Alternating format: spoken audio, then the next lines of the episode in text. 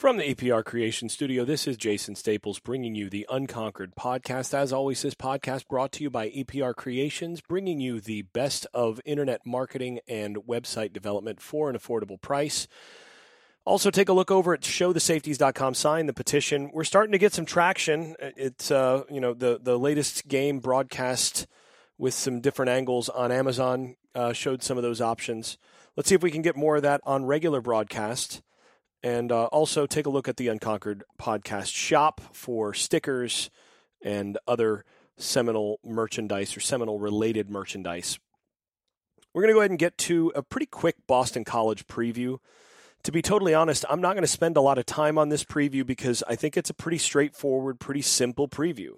This is a game that Florida State should win, and largely because Boston College is really is really bad on offense. They're one of the worst teams in the country on offense, and you know they they're going to struggle in this game because of that. They they they have some problems on the offensive line, and ultimately, I think against this Florida State team, if you can't score, if you have a really hard time uh, pr- uh, running the football and, and protecting the passer against Maine and Virginia Tech and Rutgers, I think you're going to have uh, you know even worse problems against Florida State, even without Lovett and Verse.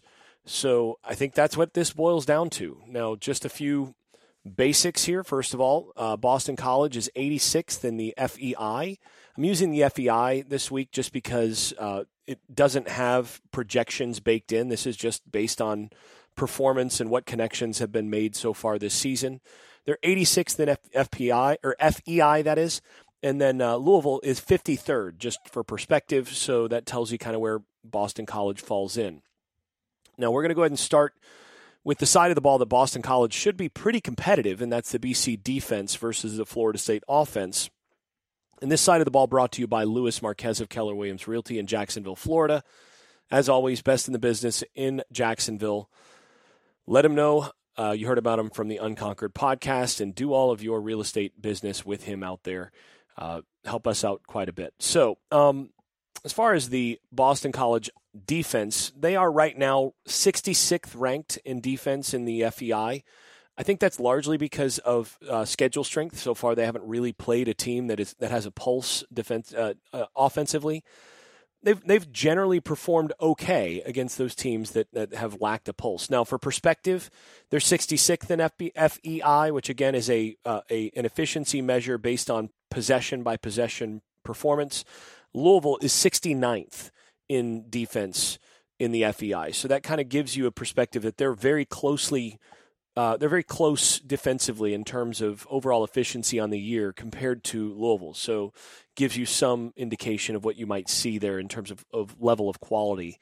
Uh, against Rutgers, they gave up 5.03 yards per play and 22 points. Against Virginia Tech, they gave up 4.06 yards per play and 27 points, and that was a loss. And that Virginia Tech team, by the way, is a bad football team. So you know, don't don't just go by brand there. Uh, and then Maine, uh, FCS Maine, 5.25 yards per play and 17 points. Again, uh, not so great against an FCS squad. Uh, this is a team, though. I mean, Hafley. This is a very well coordinated, well coached defense, uh, and Hafley has a has a clear identity in terms of what he's doing defensively. Uh, they're going to play run defense first. They're aggressive. They flow to the football.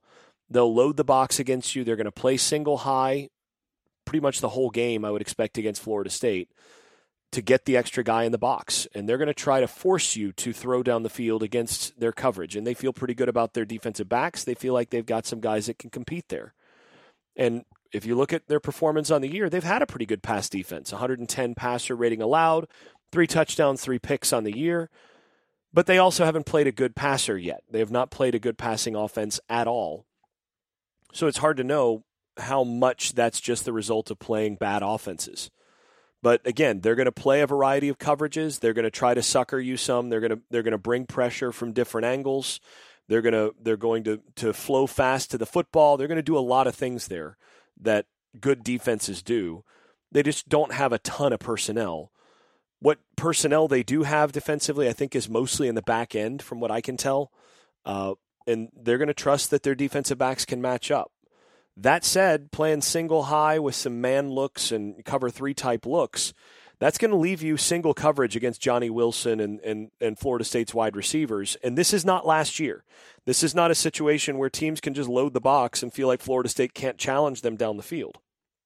With this group of wide receivers, that is a, a much more dangerous proposition. And this is a, another game where Johnny Wilson could really eat. This is a game where Darion Williamson could have a bit of a breakout. This is a game where Malik McClain could uh, do well. This is a game where you know a guy like Deuce Spann, if, you know, if he's healthy and ready to roll, could could have an impact because again they're going to get single coverage on the outside, and this also you're going to get some opportunities in man coverage for a guy like Pittman and and also you know Pokey Wilson. Those guys potentially lining up in the slot, and Pokey also outside. Uh, but but Pittman, this is a game where he could actually have a pretty good impact as a receiver because again, you're going to get a lot of man coverage or at least one-on-one coverage in matchup type zone looks where they're going to they're going to basically force you to throw the football against him or at least try to force you to throw the football by pressuring the line of scrimmage with extra guys. That said, they're really aggressive. I don't think they have a ton of talent up front and I think against what Florida State does in, in the run game with counters and quarterback read game and all of that, I think that that'll be able to manufacture a pretty good run game against this defense. So I, I, expect Florida State will be able to maintain some balance, that they'll have some success in both the run and the pass game. And I expect them to to have some success off play action and moving the quarterback around a little bit. I do expect Jordan Travis to play in this game. So you know, this is a game where I think even with uh, even with Tate Rodemaker, if he if Tate Rodemaker plays the whole game, I think Florida State's offense will be will be able to basically get what they need done in this game simply because you're going to see decent running game. You'll be able to see them uh, get some movement up front, use counter, use some quarterback run game, use some of the the misdirection type stuff that they do in the running game, and create some some plays for those running backs, and then basic RPO and uh, and play action game should be there against the secondary based on those one on one matchups. So I think you know match it's a pretty good matchup for Florida State offensively. You've got to feel pretty comfortable coming into it, regardless of which quarterback it is. Although obviously with Travis, you feel much more comfortable. Now, on the other side of the ball, which is brought to you by Shen, Shenandoah Newsma of ShenRealEstate.com, the best in the business in the Research Triangle. If you have any real estate needs in the Research Triangle, let her know. You heard about her from the Unconquered podcast. On the other side of the ball, it's pretty simple. Boston College has one of the worst offensive lines in recent Power Five history. I think their offensive line might be worse than Florida State's was three years ago, which is saying something. Right now, they're 121st in sack percentage. They're 119th, I think it is, in pressure allowed. And they are second to last. They're 130th in yards per carry on the season. So their three games so far against Rutgers, they averaged 1.04 yards per carry. At Virginia Tech, they averaged 0.15 yards per carry. And against FCS Maine, they had a breakout for 3.36 yards per carry. This is a team that has not been able to, their success rate running the football is very low, and their explosiveness rate has also been very low. They don't have a whole lot of, uh, of successful plays, and they also don't have explosive plays when they do have success. So this is a bad running offense. They they just cannot they, they can't block people up front.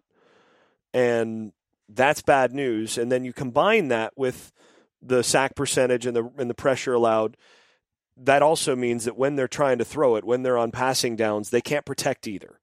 So Florida State fans know exactly what this is like, and Boston College has it maybe worse than FSU did at any point. So it's rough, and they don't have a whole lot of playmakers to compensate for that to make things happen even without the offensive line. Really, they've got one, and that's Zay Flowers, who is a really, really good wide receiver. I mean, he's an NFL wide receiver, super explosive, a guy that can make big plays, and he's paired with a guy that has NFL potential as a quarterback. but the problem is you can't throw from your back, and Jurkovec is a guy that he's not. He's not. You're not talking about Malik Cunningham here. This is not a guy who's going to make plays with his legs. It's a guy who needs to have enough time to be able to set up and throw down the field. And essentially, right now, Boston College couldn't block Rutgers, Virginia Tech, or Maine when they went light box and played coverage behind it. They couldn't run on him to make him pay for that, and then they couldn't block him to give extra time to the to the uh, to the quarterback, which also impacts their their passing game. So in this game, it basically boils down to Florida State continuing to play a lot of two high coverage. And essentially, you find Flowers, you identify him, you bracket him as much as you can, you play with the safety over top him the whole the whole night, and basically just get out of there, ensuring that he doesn't beat you with a few big plays. Essentially, if, if Boston College doesn't get you know, a handful of huge plays down the field in the passing game, I don't see how they score a whole lot of points in this game. It's it's pretty simple. So for Florida State, just play a light box, you know, play 5 or 6 in the box, cover with 7 or 8, keep safety help over top, make sure that you know where Flowers is at all at all times. Make sure that your linebackers are are not biting too hard on on play action and that you're covering. They got a quality tight end and you walk out of here without them being able to do a whole lot just because they can't they're very unlikely to be able to block Florida State's defensive line. It's a pretty simple breakdown. So, summarizing this and the summary brought to you by Garage Makeovers, the number one garage remodeling company in South Florida. Let them know you heard about them from the Unconquered podcast. The ba- the basic summary of this is Florida State just has to take care of business on the line of scrimmage, avoid turnovers and put this game away and I do expect Jordan Travis to play in this game. And like I said, even if he doesn't, I think Florida State should be favored by a bunch in this game.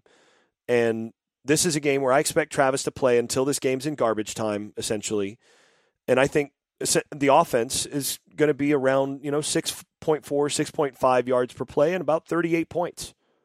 And I think defensively, you're looking at – you know, expect around 3.1 yards per play and 10 points.